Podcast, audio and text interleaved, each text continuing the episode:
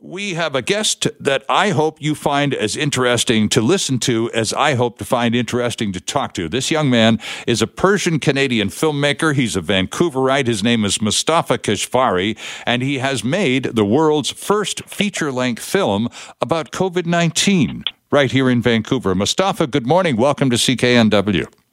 Hi, good morning. Thanks for having me. It's great to have you. It, thank you. Thank you so much yeah, I hope everybody's safe uh, wherever they are, and uh, it's an honor to be on your show. Well, it's good to have you with us, Mostafa. Now, the idea about making this movie came to you back in January, so this is all 2020 stuff. This is all brand new, uh, and w- I, I'm, I'm interested in where you got the inspiration uh, in mid-January to put this whole thing together in the first place.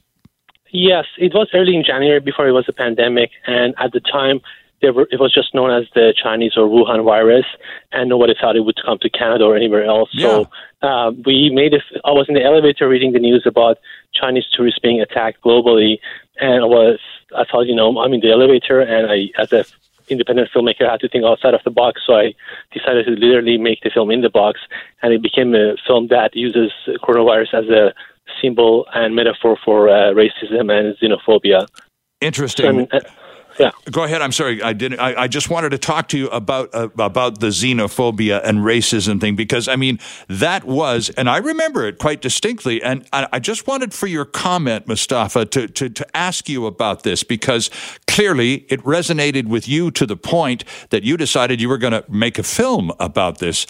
The government of Canada also picked up on this Wuhan virus, China virus stuff very early in the game, and some would say, and I read a piece in one of the Toronto papers just the other day that they wasted time at the beginning in terms of preparing us for the virus by concentrating on the xenophobia and the racism and going to Chinese restaurants and bending over backwards to impress upon Canadians that this is not an excuse or a cover for uh, racist behavior. And during that exercise, did nothing by way of preparing the country for the virus. So even though their hearts may have been in the right place, uh, that that that set the government back a week or two. Do you agree with that? Yes, I think the uh, film is not here to question the origin of the virus, but the origin of hate that uh, resides in different forms in human beings. And I think uh, it's not a documentary film; it's a drama film. Yeah. And uh, for us, it's not. Uh, about like you know um, questioning where the virus come from and uh, you know discounting the virus, but it's more about now the virus is here. Uh, you know, as human beings, we're all fighting. You know, there are a lot of nurses who are uh, from Asian backgrounds and have nothing to do with the virus. Sure. And there are doctors and people, you know, at the grocery shop who are helping us, and those are being, you know, targeted. You know, uh, just a few days ago, I heard in the news that, uh, you know, a Chinese uh, origin nurse who's Canadian uh, was spat on. And the film is more about like fear of each other, whether it's a virus or there's always an excuse in the world to fear other people that has nothing to do with the virus. You know, we are not questioning the, you know, um, you know whether it's the government of China is responsible or not. It's not a political film, but it's a humanitarian film that questions that why people who have nothing to do with the virus are being discriminated. You know, in this uh, case, there is a woman who gets into the elevator and she doesn't speak English and she's a newcomer, and we assume she has the virus, and people start mistreating her. So in the in the film, we don't know if she has it or not yet. Right. But the idea of like you know just misjudging people, you know, because I think the whole movie questions our behavior during this hard time. Because long after coronavirus is gone, our battle for racism will continue um, as human being. And you know whether it's the Chinese virus and where it came from and how we should have stopped it has nothing to do with what we should do now as a society, as Canadians, um, you know, to stick together and uh, you know to fight it together. Whether you're a Chinese Canadian or Persian Canadian or wherever you're from, this is a virus that doesn't know any race, doesn't know any religion, and we have to come as one together to fight it. And that's what the movie is about. Excellent point. Excellent point indeed. Of course, it hasn't helped in terms of the message of the film that uh, um, uh, some individuals, for example, the President of the United States, have taken uh, the, the tack that, yes, uh, in order to assign blame rather uh, uh, unnecessarily, he's been calling it the China virus, which is also permission for many of his people to carry on with that same point of view, and it's not very helpful at all. Yes, definitely. I think um, adding fear uh, wouldn't help the situation right now. Um, you know, we all know it's very already difficult situation for everybody. So why make it more difficult by making this judgment and assumption on people who again have they're just ordinary people and have nothing to do with the virus. Many of them are at the front lines and uh, you know fighting for us, and many of them are working at the grocery, helping us you know with our daily needs. So I think the question is just like uh, it's, it's, not the political film that would question the political decisions that right. were made at the time, right. but what, the ordinary people who just like us are victim of like this virus. But on top of that, they're victim of another virus, which is racism, and it's like it takes a different form. And I think people under um, fear, they show their true colors. And I think uh, the good thing about Canada, we always done the right thing in, you know, very most difficult circumstances. And as a filmmaker, I'm proud I didn't make this film a zombie movie that just adds fear, but I made it as a symbolic film, uh, you know, to fight uh, racism and xenophobia that is not justified and is, uh, I think, is, as we know, it's the first film in the world too. So at the time, again, we didn't know it's going to be well, yes big pandemic, and it's it, was the intention was behind it was right. And I think again, just like anything else, uh, we cannot judge a film by its cover, and we cannot judge people also by their colors. So uh, once we see there are a lot of plot points and twists that uh, the movie is, you know, the message is much deeper than just coronavirus. And I hope when people see, they can judge it for themselves. But again, uh, as Canadians, I think we, you know, the cast and crew came together and they had we're all independent filmmakers. We wanted to give it a really strong message mm-hmm. that is still relevant. And again, uh, I think the film would be still relevant because a lot of people you see in the elevator are uh, characters that you see now today. Like I imagine what would have happened if it became a pandemic. What kind of people would you know? What people would do? How they would show their true colors? And some people are good, some people are bad, and some people you know take advantage of the situation. Some people help each other, and those people actually there are predictions that came through, and we see some of them in society. There are people, you know, now that uh, under the fear of Corona, um, basically they have to make very difficult moral choices. Yeah. And I think that's what the film is about. We all have a moral choice, you know, every time we go out, you know, whether it's like, you know, uh, taking care of each other, uh, being cautious, you know, or, you know, being selfish or not when it comes to grocery shopping. There are a lot of things that we're doing every day and we have those moral choices. So the movie is there to question those moral choices. And because it's one shot, yeah. it feels real. So we feel like we are in the elevator with the characters and we feel like you, we are uh, basically taking making some moral choices with them. Fox with you, joined on the line by Mostafa Keshvari. Mr. Keshvari is a Vancouver filmmaker. He has written and directed the first feature length film about this current pandemic. The movie is called Corona. Now, Mostafa, you were talking about the how the inspiration for this movie came to you while you were in an elevator reading stories about the negative impacts on uh, Chinese Canadians uh, and uh, Chinese people around the world as this virus virus was coming to be known worldwide back in January. So you decided, uh, and, and, as you said, uh, being a filmmaker requires a person to think outside the box. So there you were on an elevator reading this story about how the, the, the negative impacts of the virus around the world, especially on, on Asian communities, especially the Chinese community. And so you decided to make the film in an elevator. So, uh, and you had not the world's biggest budget. This was not uh, uh, Universal Pictures or anything backing you up. So, how did you go about doing the? did you actually construct a, an elevator? Yeah, I think uh, at the time we were really a small film, so I always say I'd rather be a small film with a big message than a big film with no message. You got it. And uh, I think we, uh, with us, we, yeah, we built a studio. Uh, within a, a, month of conception of the idea, um, I produced the film, and we, we finished shooting the film actually on Valentine's Day. So when you think about it, within a month the film was done, and thank, I'm thankful because the cast and crew were amazing, and uh, we did the movie in one uh, take, so there is no cut in the film. It took us 70 takes to get get the right uh, ah, shot. And, so wait, wait a second. Yeah. Let, let, me just let me just back you up a second, because this is this is the part that's kind of amazing, especially in today's super rapid editing uh, yeah. environment in which we live, the multi-edit uh, shots and all of that. This movie was done in one shot. In other words, once the movie starts, there's no editing. It just the camera moves as the character and the lines move, the dialogue changes, the camera follows it, etc. So, it, how many how many times did you have to to shoot it before you got it right? Almost seventy times. Seventy yeah, takes. Oh boy. Yeah. So and the, the whole shooting was uh, three days. So we had one day of like uh, rehearsing and two days of shooting. But I mean, we were very, very lucky because the whole idea of not having enough time for actors to put that pressure and the stress, which you see in the film, that uh, you feel like you're trapped in an elevator with someone who might have coronavirus. So that stress of shooting helped with the, you know, the stress of like characters. And uh, it's, uh, as the audience, you think that you're with the characters in the elevator. There's exactly. Time is real. Yeah. And then uh, you yourself feel trapped in the elevator with them. And that's that that's a beauty of it because the, the elevator is kind of a symbol of the society we live in. Yeah. And we're all sharing this right. And, and we all make moral choices every day. And, you know, when the, the fear comes and it spreads faster than virus, we have to make very difficult choices, you know.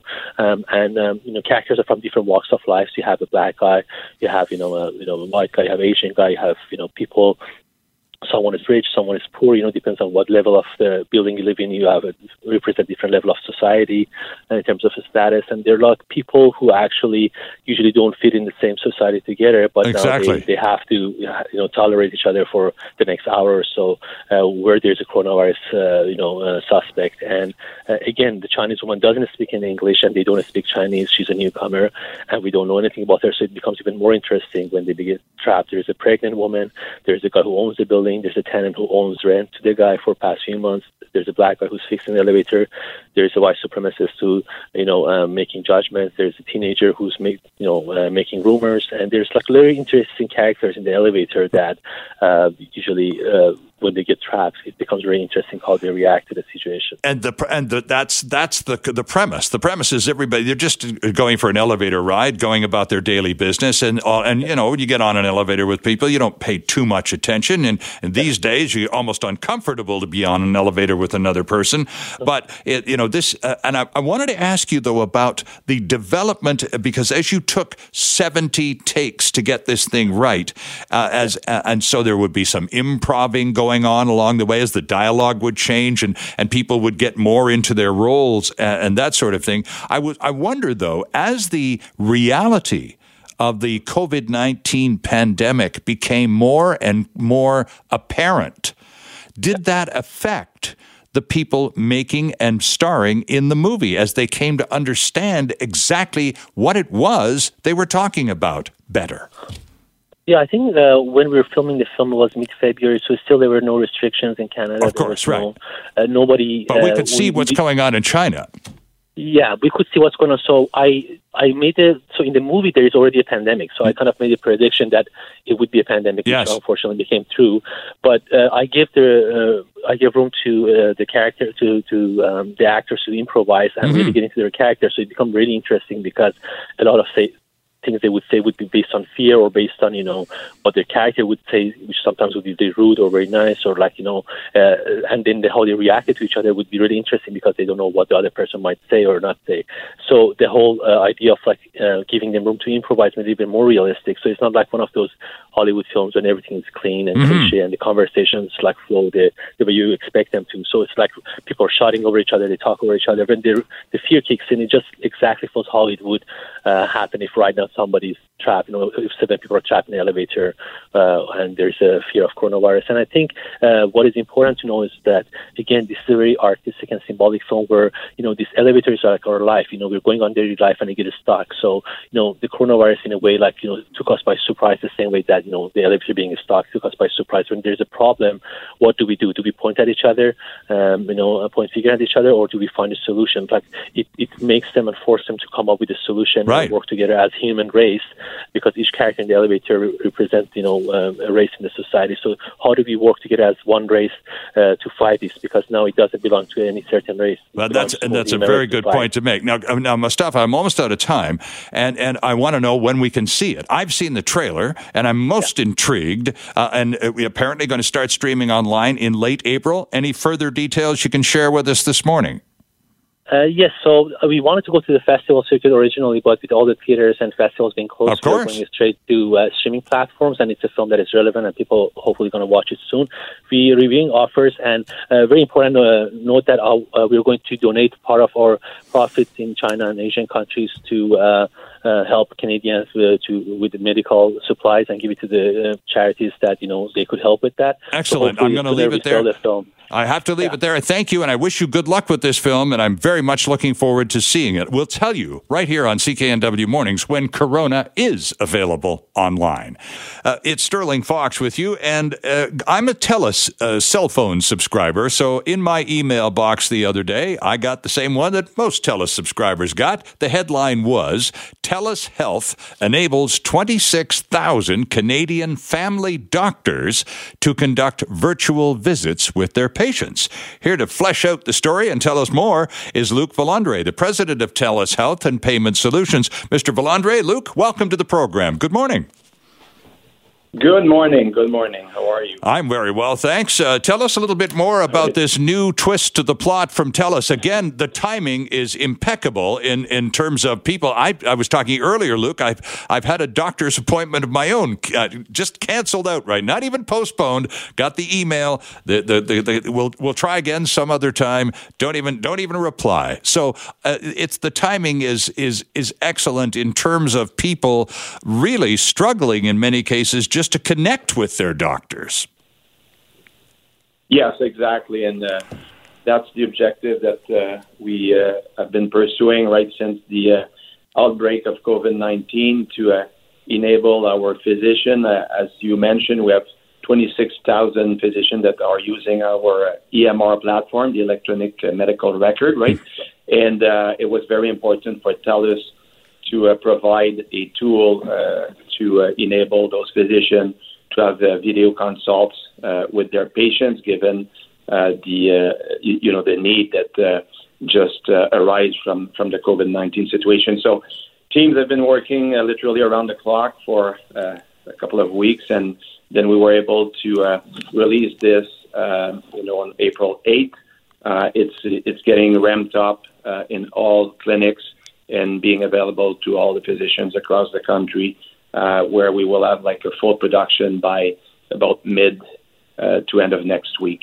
Interesting. Now, in the initial uh, impact area is mostly Ontario and Quebec, as I understand it, at the beginning. Is that the case? Well, actually, uh, we have a, a number of uh, electronic medical record platform. Um, when we, you know, have uh, got into uh, this industry segment, we, we did, you know, a number of acquisition uh, and uh, we had to, uh, uh, one of the complexity in deploying that uh, video consultation uh, service was to make it available to all the platforms we have. Right now, uh, it is uh, available on all platforms and okay. being deployed uh, in the East, but also in the West. I, you know, at first we wanted also to ensure that uh, through beta testing that we would have like a, I would say a very robust tool uh, in the hands of physician with you know all the uh, security and, and, and high availability in terms of uh, how it would be uh, uh, working between the patient and the physician. So uh, at this stage, we're like in full rollout uh, across the country. Yeah, um, we're speaking with Luke Valandre, president of TELUS Health. Uh, I have a lawyer friend uh, who was diagnosed with COVID 19 via teleconference. She had a, a virtual visit with a doctor uh, after being in the United States and traveling back to Canada and uh, not feeling well and uh, you know exhibiting many of the COVID 19 symptoms to the point where she panicked and, and couldn't get a, a doctor and didn't want to necessarily go to a doctor in order to uh, not infect other people and was effectively diagnosed over the phone. And I guess we're going to see more and more of this distance uh, medicine uh, in in these crucial times. This is an addition to obviously uh, medical uh, doctor patient communications platforms that exist already. No, exactly, and I think the you know the COVID nineteen uh, crisis has uh, accelerated, of course, a lot of the virtual care uh, tools that uh, you know uh, are made available in the health ecosystem. Sure. Uh, because of the physical segregation, of course, that uh, uh, has been you know a, a necessary uh, situation. But uh, uh, those tools, uh, uh, I think, uh, are going to be uh, uh, used, of course, very heavily uh, until we we resolve the, the crisis itself but we'll also uh, remain uh, very active into the uh, day-to-day work of the physician across the country.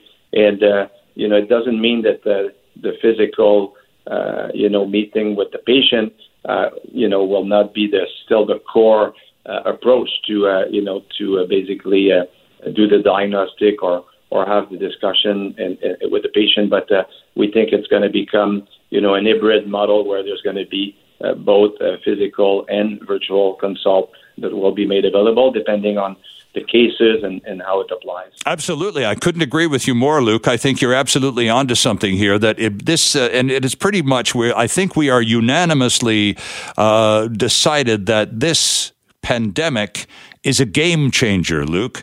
After this, once we get to the point where a vaccine is available and, and life begins to uh, resemble what we remember normal, uh, I don't think it's going to ever be the same, though. And I think that your emphasis on increasing technology and the access of the individual to his or her physician, either in person or via visual, uh, virtual visits. I think we're going to see more and more wide acceptance of this as a very viable option.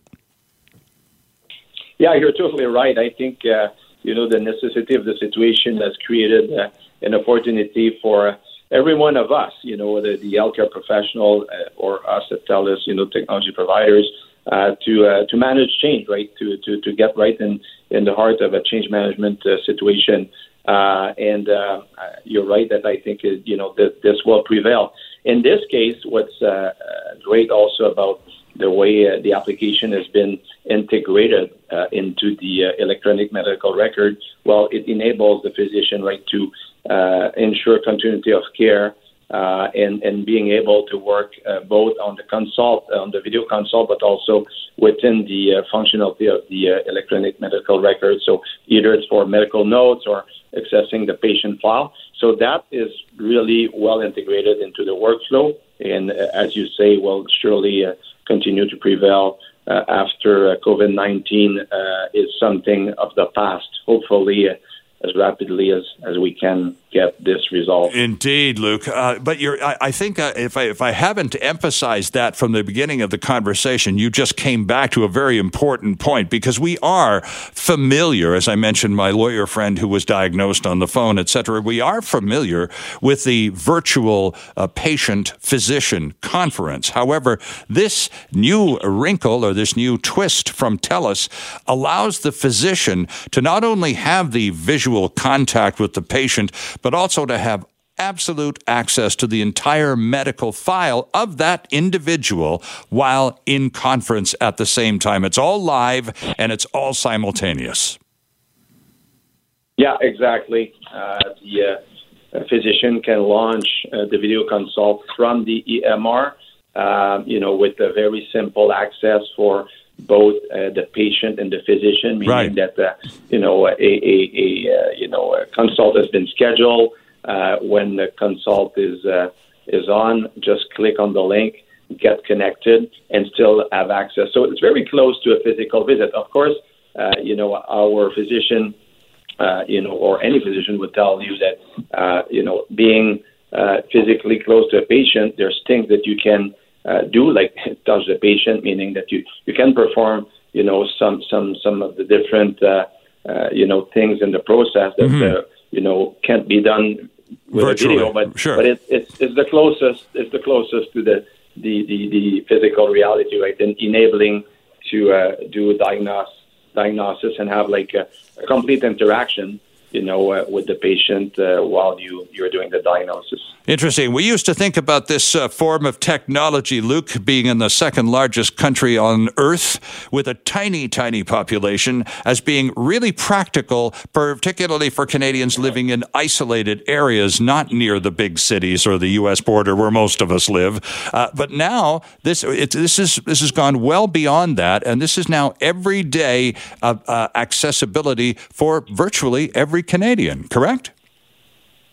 Yeah, correct. And uh, you know, there's many forms that uh, you know the video consult or the virtual care can be deployed. Uh, we have uh, a number of other solutions, as you know, uh, uh, in, in TELUS. I mean, you're familiar in BC with our Babylon platform. Sure, where, yeah. You know, you can have a you know access to a, a physician uh, if you don't have a family physician, it gives you an access that you didn't have before. We have uh, our Akira platform that uh, we uh, are, uh, you know, channeling to the employers, where you can have access to nurse, nurse practitioner almost instantly, right? So, so more and more, I think that virtual care aspect will be a complement of, I would say, the traditional way that we've been serving the patients uh, and the public in general, and will enable an access to primary care that will be uh, unmet uh, you know, as, as, as, you know, compared to what we had before. So Absolutely, it's, it's great, great stride into you know helping the patients to just have a base,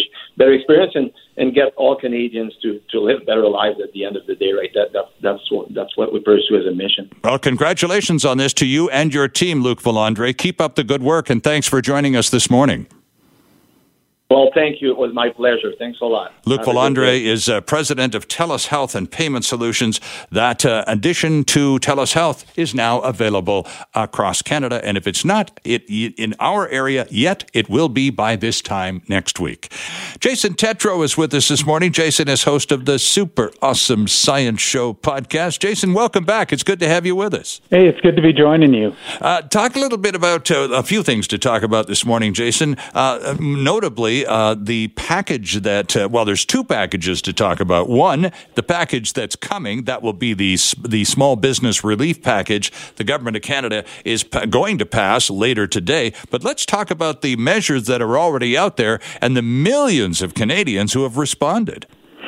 Well, I mean, think about it. Um, we have never really seen this in the modern day era. Um, you know, it, it's about the same as what we saw with the 1918 flu. But look at how much we've progressed since that time. Mm-hmm. And now all of a sudden we have to come to a screeching halt. and just think about how that's going to affect everybody. We're so used to being 24 7, just going, going, going.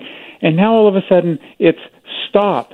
And so all of the things that we've been told, you know, when it comes to financial security, making sure that you've got, you know, uh, you know, a nice nest egg, these types of things, things we never really have thought about, all of a sudden are the most important things in the world because, well, if you're not getting a paycheck or you can't go out and get something um, or you can't make your own money, it's going to be really tough.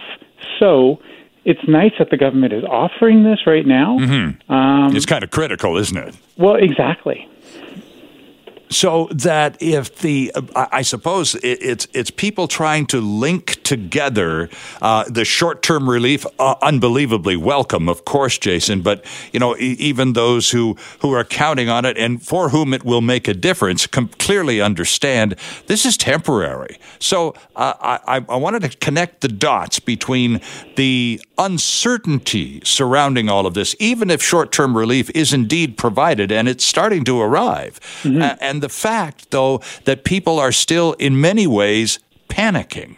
And we and we see that, Jason. Uh, I, and I know that uh, we're defiant and we have plans and nothing's going to interfere with it. But take a look at the ferry lineups yesterday, uh, as you know, all those boats were packed. Now we're having reduced service, so it, it's it's likely that the boats are going to be full. But this was again full of people who, not all of whom necessarily needed to be there in the first place, that they just had to get out. Yeah, and and I think this is something that is, um, I guess, ingrained in human nature. You know, we want to go out, we want to explore, and when we're told that we have to be at home, stay at home, whatever it may be, um, it becomes sort of something that bec- uh, I don't know how you put it. It's like you know how we don't like being told what to do? Mm-hmm. Very much, yes. And so the thing is, is if all of a sudden someone, you know, for, for how many years and years and years we've constantly been told, get out of the house, go around, go have a great time. And now we're being told the exact opposite. Right. And it's done in such a way that not only is it imperative that you stay at home, but if you don't do that, we're going to bring in laws to get write you you know tickets and and maybe even possibly put you into quarantine facilities right. i mean it's like going back to the 1700s when we had smallpox and cholera so in that context people are not going to believe that we could possibly venture that far back into the dark ages of health and medicine without having some kind of you know lax period where they're like, oh, well, you know, it's Easter weekend, so it doesn't really count. Right, right, exactly. But, you know, the, the big difference, of course, between now and 300 years ago is that we have remedies. Now, we don't yet, Jason. You're, you're the microbiology and infectious disease expert in this conversation, not me. But we don't yet have that remedy. We don't have a virus. We have better testing methodology, and it's getting better and faster by the day. Mm-hmm. But we're still, uh, it seems, it feels like quite a distance from that vaccine remedy. And I'm thinking about six weeks from today, Jason.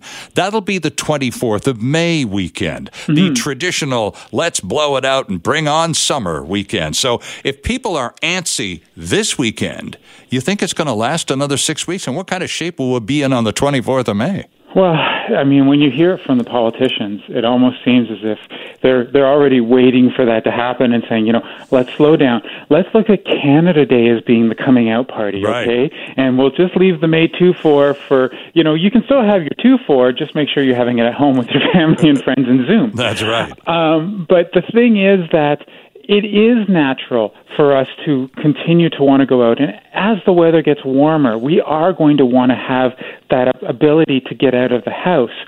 Um, it's tough. I'm, I'm not going to lie to you. But the fact is that until we have the proper testing where we can test absolutely everybody, yeah. and remember in Vancouver, they're only testing people who are coming out of the population into the targeted zone. So this virus may still be spreading around. It's just that it's not leading to these severe diseases. Right. Uh, you know, that's that's the way we kind of look at it from a protect the the most vulnerable perspective, and and BC is doing a fantastic job of that. The problem is, is that not everybody is doing the same thing as Dr. Bonnie Henry is doing. Right. So we have to constantly be worried about is the virus going to start, you know, coming up from somewhere else.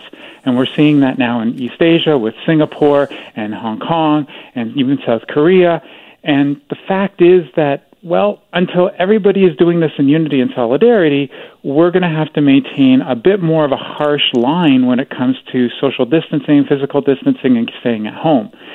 So, in you know, it's funny. They always say, you know, let's not blame one person. Let's just kind of, you know, try and spread the blame around. Mm. Well, in this particular case, until some of the other countries get their acts in gear, we're the ones who are going to be suffering for it. Indeed. You mentioned South Korea, and I'm, and I'm glad you did because I saw a very disturbing item from South Korea just yesterday, Jason, in which patients who had and been diagnosed with COVID 19 had successfully weathered the storm and mm-hmm. fully recovered have now been re diagnosed. So the notion that getting the virus and getting through it grants you some kind of immunity seems to be going by the wayside here. Well, I mean, you shouldn't be surprised.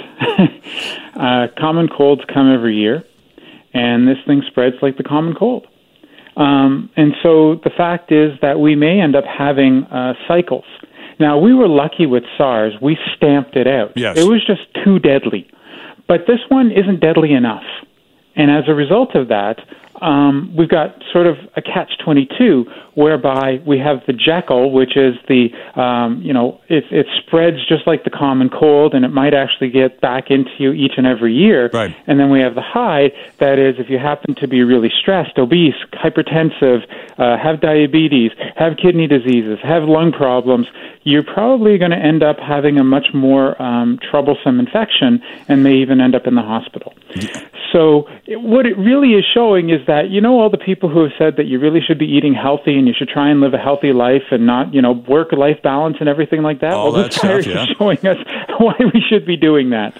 Interesting stuff. So let's let's take a look then at uh, the the possible. Uh, again, we're we're looking at the advice we're getting, and, and you've already uh, alluded to uh, laws because it appears that advice and guidelines and and directives from the public health uh, officer, in our case, Dr. Bonnie Henry, and uh, government officials like Adrian Dix, guidelines and advisories uh, are effective for the most part, Jason, up until you have an opportunity to escape, and then clearly not as effective as one would have hoped. So, what do you think? And I'm asking you to speculate here. What do you think the next step will be? Will they have to move to more draconian enforcement?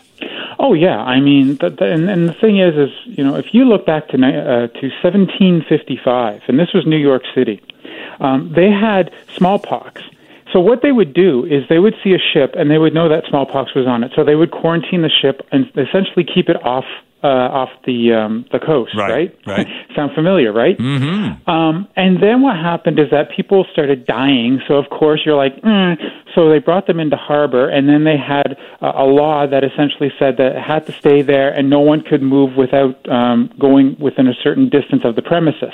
Also sound familiar? Uh, like the ships at anchor at English Bay this morning. Exactly. Exactly. exactly. And then what ends up happening is that you start having trickling out, and people start going out of, of that zone, and then all of a sudden you have to bring in the new state of the law, which is simply not that um, all the crew and, and people who are associated with that have to be isolated and watched, but now anybody who associates with any of the individuals from the crew have to be reported to the health authorities. Right. This actually happened, believe it or not, September 11th, 1755. Interesting.